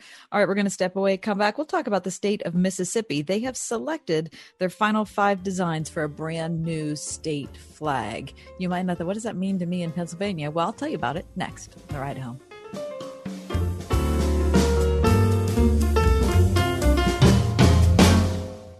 Gold prices keep climbing and just hit an all time high. COVID 19 and battered global economies are sending investors to the safe haven of physical gold to avoid losing value in their IRAs, 401ks, and stocks. Don't stand on the sidelines and wonder what the stock market is going to do next. Protect and grow your financial future today with a call to American Bullion, the leader in gold investments. You have valid concerns, and we have simple solutions for all needs and budgets. In fact, we specialize in first time gold buyers as well as veterans. Find out about American Bullion's hassle free process to transfer any portion of your IRA, 401k, or stocks into the long term safety of a gold IRA today. Call 800 Gold IRA and ask for our free gold guide. That's 800 465 3472. 800 Gold IRA. Grow your financial future with the rising value of physical gold and protect yourself during this worldwide crisis. Call the leader, American Bullion. 800 Gold IRA. If you've fallen behind in your credit card payments during the shutdown, you're probably feeling some added pressures. And even a brief history of late payments can lead to a big drop in your credit score. But you don't have to solve these problems alone. Trinity Debt Management can help. We'll work with your creditors, put a stop to late fees and other penalties, and make a plan that helps you get caught up. We'll also consolidate your bills into one easy to manage monthly payment and negotiate much lower interest rates. Not only will you find immediate relief, you'll save thousands. And don't worry, it's not alone. It's a smart way to get back on track. All you have to do is give Trinity a quick call and we'll take care of the rest. Right now, no one really knows what the future will bring, but one thing is for sure. If your debt has you down, we should talk. Here's the number. Call 1 800 936 5496. That's 1 800 936 5496. Wake up and text. Text and eat. Text and meet up with a friend you haven't seen in forever. Hi. Oh, hey. Text and complain that they're on their phone the whole time.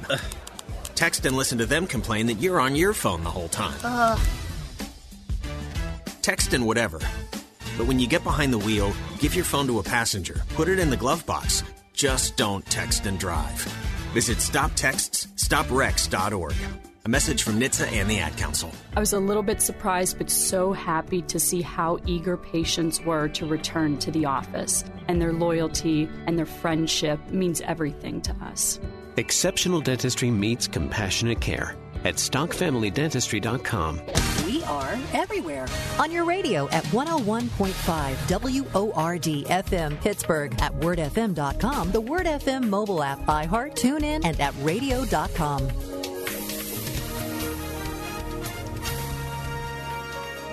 Partial clouds tonight, low 56. Sunny, nice for tomorrow, high 77. Clear tomorrow night, low 55. Thursday, sunny and nice with a high 82.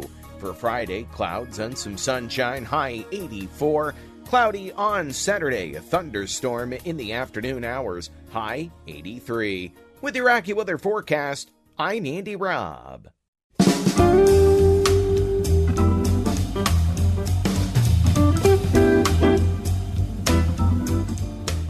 Back in June, the state of Mississippi retired its state flag. It was the last United States state flag to feature the Confederate battle flag.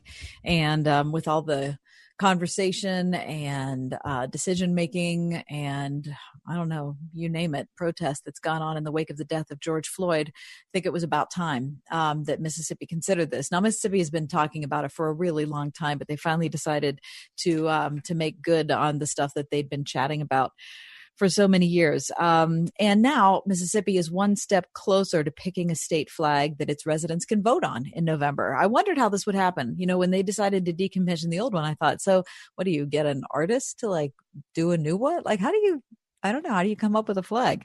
Anyway, this is how you come up with a flag. It looks like the uh, Mississippi State Commission uh, was tasked with designing a new state flag, and they selected five final options today for the public to weigh in on after the state decided earlier this year to ditch the old one.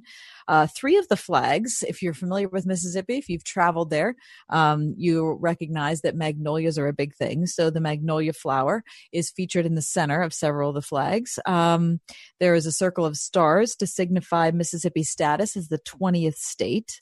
Um, couple of the flags have a magnolia tree. Uh, another flag includes waves that represent the Mississippi River, the Delta, and the Gulf Coast. Um, features the words "In God We Trust," which is from the uh, state legislature, and each design includes a yellow diamond-shaped star to reflect Mississippi's Native American history and culture, which I think is very cool. That represents. Are you ready for this, Mike? The right. yeah, I, the yellow diamond-shaped star represents the eastern diamondback rattlesnake. Oh. Mm-hmm. I don't know if I want that on a flag, but I'm not from Mississippi, so my vote doesn't count. Anyway, the five flags will be posted later on the Mississippi Department of Archives and History's website for the public to vote on. And so the public gets to pick. Um, as of Monday afternoon, 48,000 people have already voted. Wow. I mean, that's really cool. Now that was in the public poll for to like get down to the five that have been um, selected as yeah. finalists, but it's a lot of people. So people in Mississippi really care about this. Um, uh, also, in uh, at the end of August, um, they're going to put the uh, five finalists. Actually, they're going to make it into a flag and put it up on a flag pole to see what it looks like mm. before people can decide. Um, the final flag should be selected on September 2nd to submit to the governor and the Mississippi legislature. But the main thing, apparently, quote, is that everybody, the public, needs to know that this is a choice they will have on the November ballot. So, final flags uh, will be named on September 2nd, and the public gets to vote in November. I think that's very cool. Um, the reason I think it matters to us in Pennsylvania is, you know, we just don't pay any attention to what's on our state flag. And when you look at a situation like this, you think, wow, it actually does say something about who you are. So maybe tonight you can look at the blue flag of the uh, state of Pennsylvania and say, hey, what's that about? Anyway, we're going to step away. We're going to talk to someone who's not from Mississippi, but has spent some time there from Louisiana. Rod Dreher will be with us next. We'll talk about changes in America. We'll talk about what it means to be part of a small town. And why, again, did the evangelicals vote for Trump? That's next on today's Ride Home.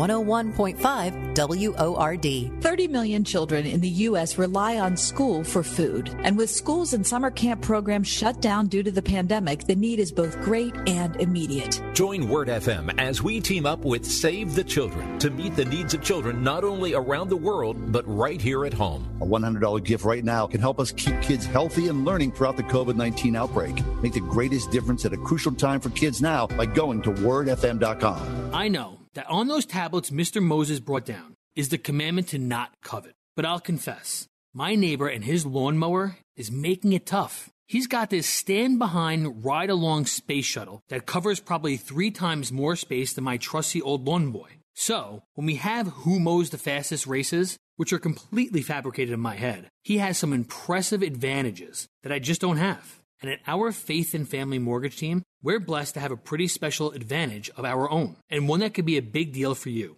Our team is lucky to be an arm of a bigger company that is a direct lender, which means our company gets to use its own money and make its own decisions within its own walls, an advantage that often allows us to get you a better rate, saving you monthly and lifelong money on a refinance or new home purchase.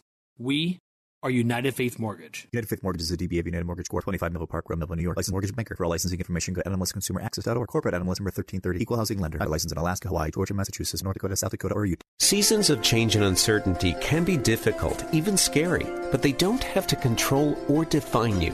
The counselors of the Grace Wellness Center would consider it a privilege to come alongside and help you replace the fear and frustration with freedom and peace.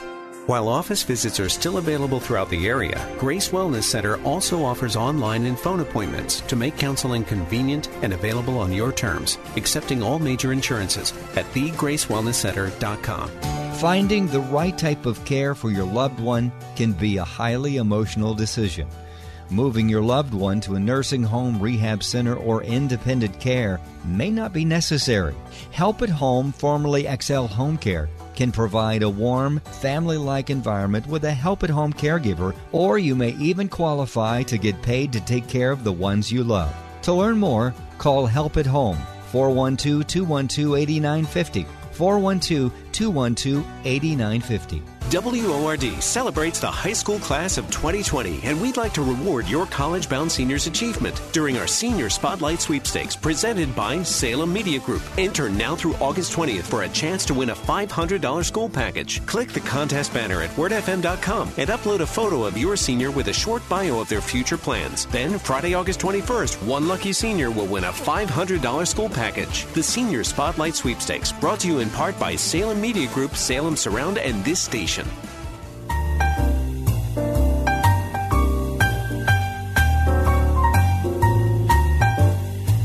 So last night, the Democrats kicked off their convention, and it was weird. I mean, that's all I can say. It just was. And it wasn't a surprise to anyone, as Mike said, that 90% of it is why the president is oh so wrong for the country.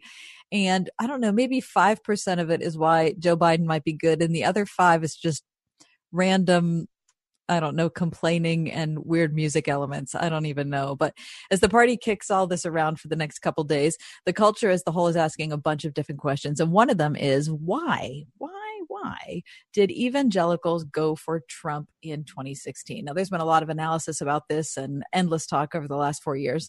But to talk about American community in particular and um, one that he's focused on in conversation is Rod Dreher. Rod is senior editor at the American Conservative, author of The Little Way of Ruthie Leming and How Dante Can Save Your Life, and the most recent, The Benedict Option, a strategy for Christians in a post Christian nation. His upcoming book, Live Not by Lies, will be published in September. Rod, welcome back. It's great to be back. Always good to have you, Rod. I want to make sure that we set aside time to talk about the uh, new book and how it's coming along in the world of publishing.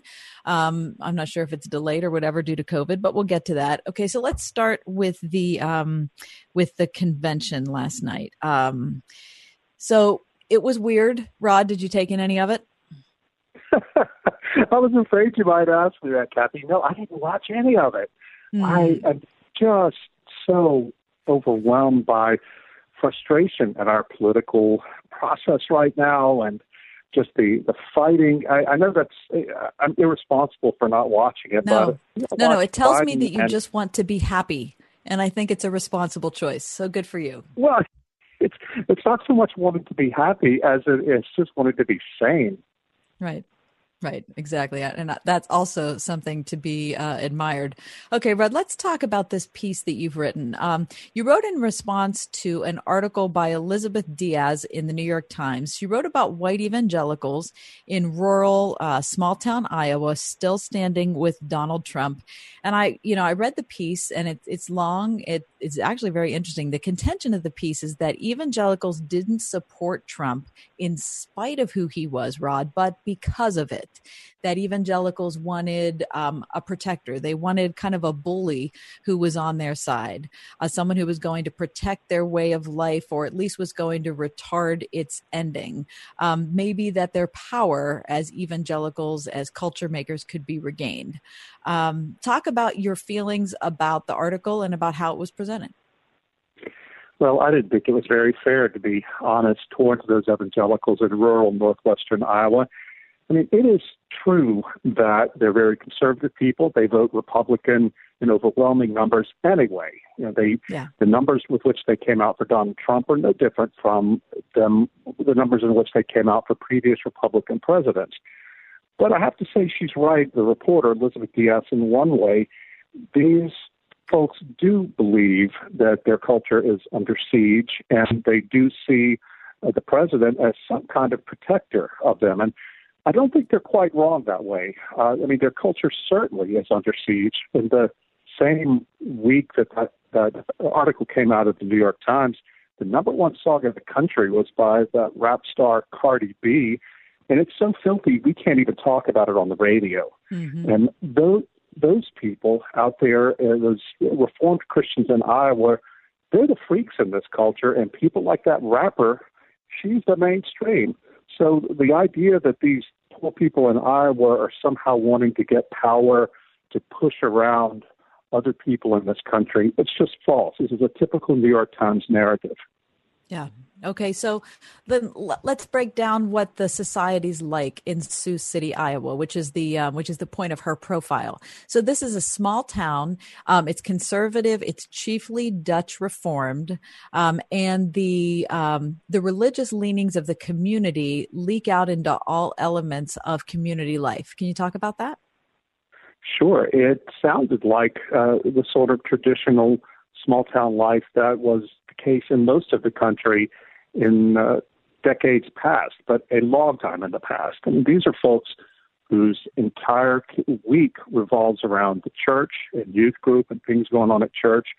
Uh, the uh, dinner time in the homes of these Dutch Reformed people, we usually end dinner with a prayer and then some scripture reading.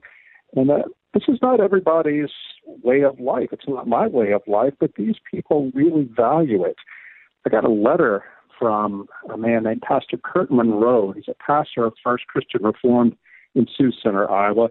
And he's a newcomer to the town. He moved there five or six years ago to take up the pastorate. He said it's the happiest, most neighborly place he's ever been. It's not besieged and angry at all, but these are people who just place Christ first in every aspect of their lives. And because of that, people on the outside, especially in the media, can't understand them. Mm-hmm. So, I mean, we've all seen The Music Man, right? You really ought to give Iowa a try, right? So they they have a they have a rich history documented in a famous musical of being small town centric and really valuing that type of lifestyle. And so, by bringing up Cardi B, Rod, um, what's your point? Are you saying that they see the Cardi B, you know, uh, entertainment type of uh, liberal Hollywood look at the world, and they're like, no, thank you? Yeah, it's a complicated point, to be honest. Uh, the Cardi B and the culture she represents this culture of Hollywood entertainment industry, uh, lasciviousness. Uh, I mean, it is a, just a filthy song. And again, this is this has become mainstream. This is the complete opposite of what those people stand for, and they are correct that this culture is besieging them. Where I where I think they go wrong, and it's tragic in a way, is to the, the extent that they think that a politician, President Trump or any president, is going to fully protect them from that kind of thing. There was a quote in the New York Times story from one uh, Dutch reformed man in town who said that he feels that if Trump wins this fall, we're safe for four more years. Well, oh, no, you're really not, because yeah. if your if your kids are listening to this stuff or streaming it on YouTube or or pass it around on social media, you know, the president can't protect you from that. It's more complicated than than a, than a mere political calculus would have people believe. Right. But Rod, the thought that you could be upset with Cardi B and then look at Donald Trump, especially in 2016, and say, uh, this is the guy that's going to like lead us down the path of light. Yeah, that's that's just really silly. But you know, some of the, the things that this pastor wrote me there, he said, look, a lot of folks around here aren't, uh, don't have any illusions about Donald Trump. They know who he is, but they also believe that uh, for all his flaws, he is not going to come after uh, Christians in the same way that Democrats would. Mm-hmm. And you know, they, I think they may have a point there about judges and things like that. But I would just caution my fellow Christians, and I'm a conservative too, that uh, a lot of times we like to look at what's happening on TV and happening in politics and think that our fate rests wholly on what goes on there. It's actually more important what happens in your church, in your family, in your school, and in your community. Uh, that's more important to the future of your family's life than what happens in Washington. We just need to have more balance. Oh boy, I couldn't agree with that more. Rod Dreher's with us, senior editor at The American Conservative, author of the upcoming book Live Not by Lies, which will be published in just a couple months. Um, Rod, boy, in your article, you brought up Marion Barry as an example, a little bit of an analogy or a case study. Uh, I thought that that really helped me to kind of get this a little bit. Can you uh, can you explain where you went with Marion? Sure. I moved to Washington D.C. in the early 1990s when Marion Barry was the mayor there. He was a very flamboyant, highly corrupt politician, African American, and uh, he was absolutely hated by the white establishment who couldn't understand how the black majority of Washington could vote for such a flagrantly corrupt man. But the black people of D.C., they really were on the outside of all the power, powerful decisions being made in the city. They looked to Marion Barry as somebody who stood up for them. And the fact that powerful white people in Congress and in the business community who uh, looked down on them also looked down on Marion Barry, that's why they thought he was their champion. So I, I do believe that a lot of people who support Donald Trump may not really like him, and they certainly wouldn't defend his personal morals, but they see that the people who hate Trump the most also hate them and their values, and that's good enough for them. Yeah, I think that's a really good point. It, you know, and it's not just evangelicals. Um, Rod, have you ever been to Pittsburgh? I have. Okay. Well, if you have spent any time here, you know that it's um, even though it's a tech hub now, and we've got Google and Amazon and Zoom uh, with uh, headquarters here. Historically, Pittsburgh's a working class town. It's mostly Catholic um, chiefly Eastern European. At least it was at its beginnings. And um, I was reading your article thinking about my dad, who just passed away last year. My dad was Polish. He grew up here in Pittsburgh in a Polish ghetto uh, outside the city. His whole childhood, Rod, was um, was shaped by major institutions like the Catholic Church, like his Catholic school, um, the Knights of Columbus, the Polish Falcons, right? And he was as far from an evangelical as you could get, right? He was he was dyed in the wool Polish Catholic, but Trump was interesting to him. He didn't like him. Uh, my dad thought he was unhinged. I don't know if he voted for him, but there was something kind of satisfying about him for my dad.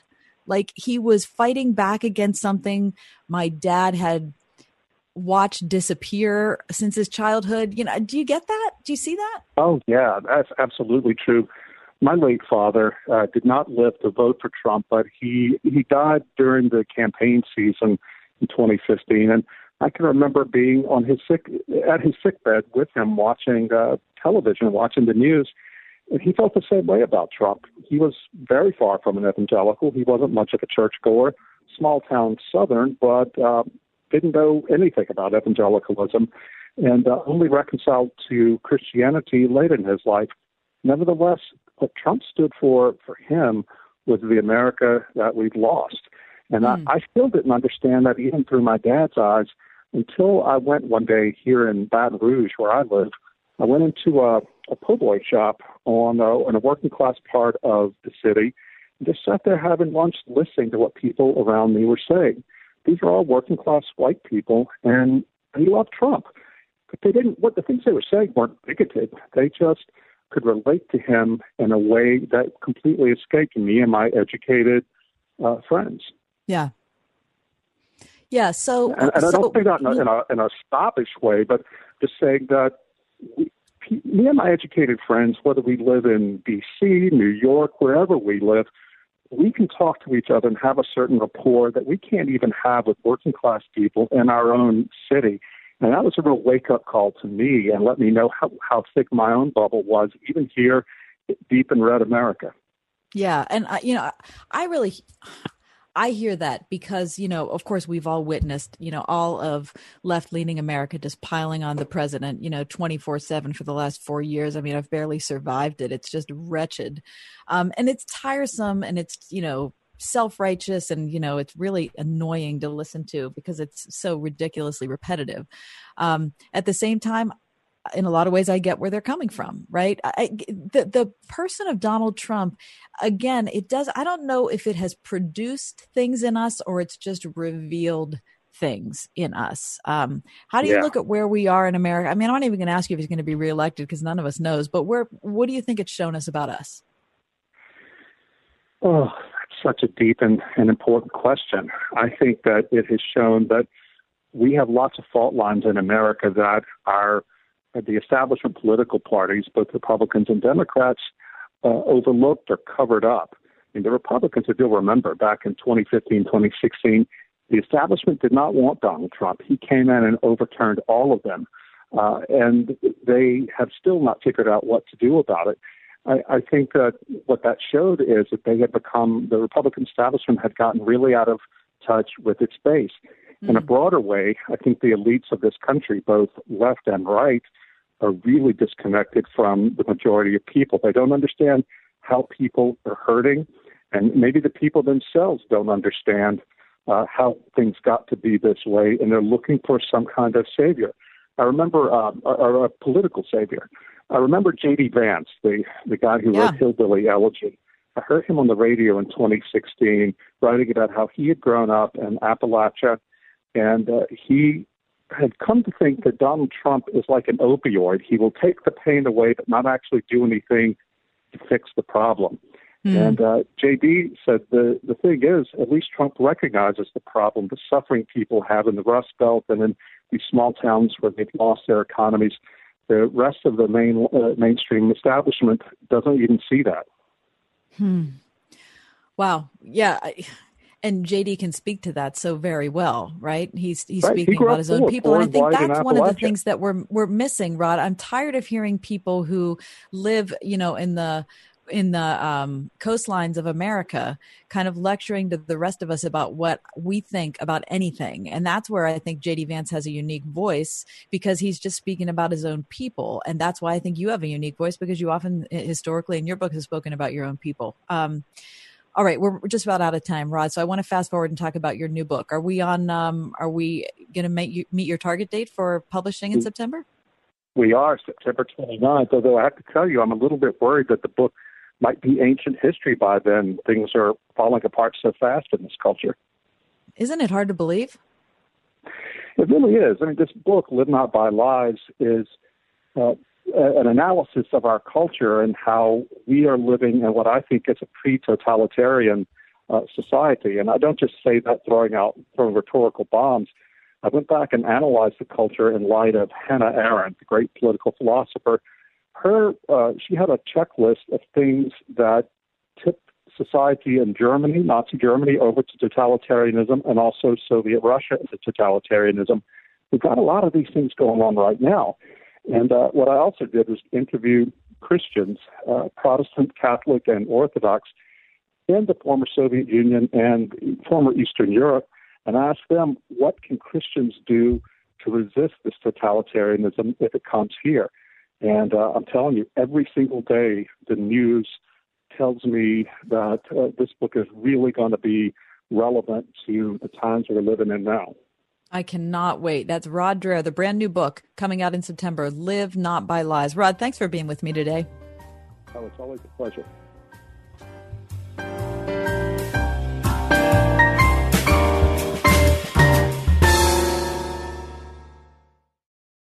When you're in college, sleep is important, but thanks to your studies and busy schedule, you might not be getting as much rest as you need. That old mattress you've had since you were a kid, though, it's just not cutting it. Upgrade your sleep experience with a locally made, hand built mattress from the original Mattress Factory. We offer a variety of mattresses, including twin extra long, to suit every comfort preference and to fit every budget. And we deliver right to you. Visit an OMF store near you or go to originalmattress.com to learn more. This is Greg Trzynski from the Original Mattress Factory. Our entire team would like to thank you for the support you have shown us over the last few months. The safety of our customers and employees remains our top priority. We have implemented safety measures in our stores, factories, and throughout the delivery process. We are monitoring the latest guidance from healthcare officials and local governments, and we will adjust our policies and services accordingly. Please visit originalmattress.com or give your local store a call to learn more about these measures. If you're an employer, a business owner, if you have 5 to 100 employees, listen up. The cost of doing business continues to skyrocket, strangling your HR department with more regulations, administrative duties, and liability than ever. I'm Kathy Emmons. Your health plan's a big part of that cost. Another year, another 10% rate hike, another $1,000 increase on your deductible, another hospital or doctor you can't go to because they're not in network. Isn't it time for a change? Stop the insanity. Call Marley Financial, the most innovative agency in the industry. Put an end to the annual increase. Give your employees a national network that all hospitals accept and reduce your monthly premiums by 20 to 30 percent. It doesn't matter when your renewal is, Marley can help today.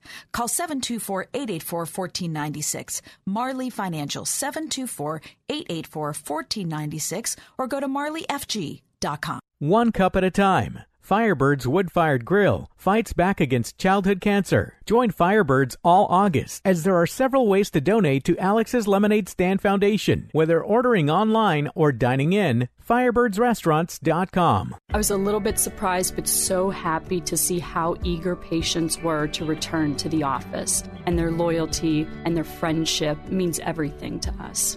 Exceptional dentistry meets compassionate care at stockfamilydentistry.com. WORD celebrates the high school class of 2020, and we'd like to reward your college bound seniors' achievement during our Senior Spotlight Sweepstakes presented by Salem Media Group. Enter now through August 20th for a chance to win a $500 school package. Click the contest banner at wordfm.com and upload a photo of your senior with a short bio of their future plans. Then, Friday, August 21st, one lucky senior will win a $500 school package. The Senior Spotlight Sweepstakes, brought to you in part by Salem Salem Media Group, Salem Surround, and this station. Thanks for being along for today's ride home. Mike and I appreciate your presence with us today. We've been without John Hall, our friend and uh, compatriot, because he's been under the gun, not under the gun, he's under the knife. He had shoulder replacement surgery um, early this afternoon. And I've just heard from his wife that um, the surgeons have told her that surgery went well. He's in recovery now. And we are really excited to hear that um, he has a brand new future ahead that does not include the uh, mind numbing pain he's had since the day he uh, fell in his yard in May and completely blew out his shoulder. So anyway, John, we love you. We're really um, looking forward to you being, I don't know, whole again. As I, I can only imagine how you are. Anyway, so good news about John.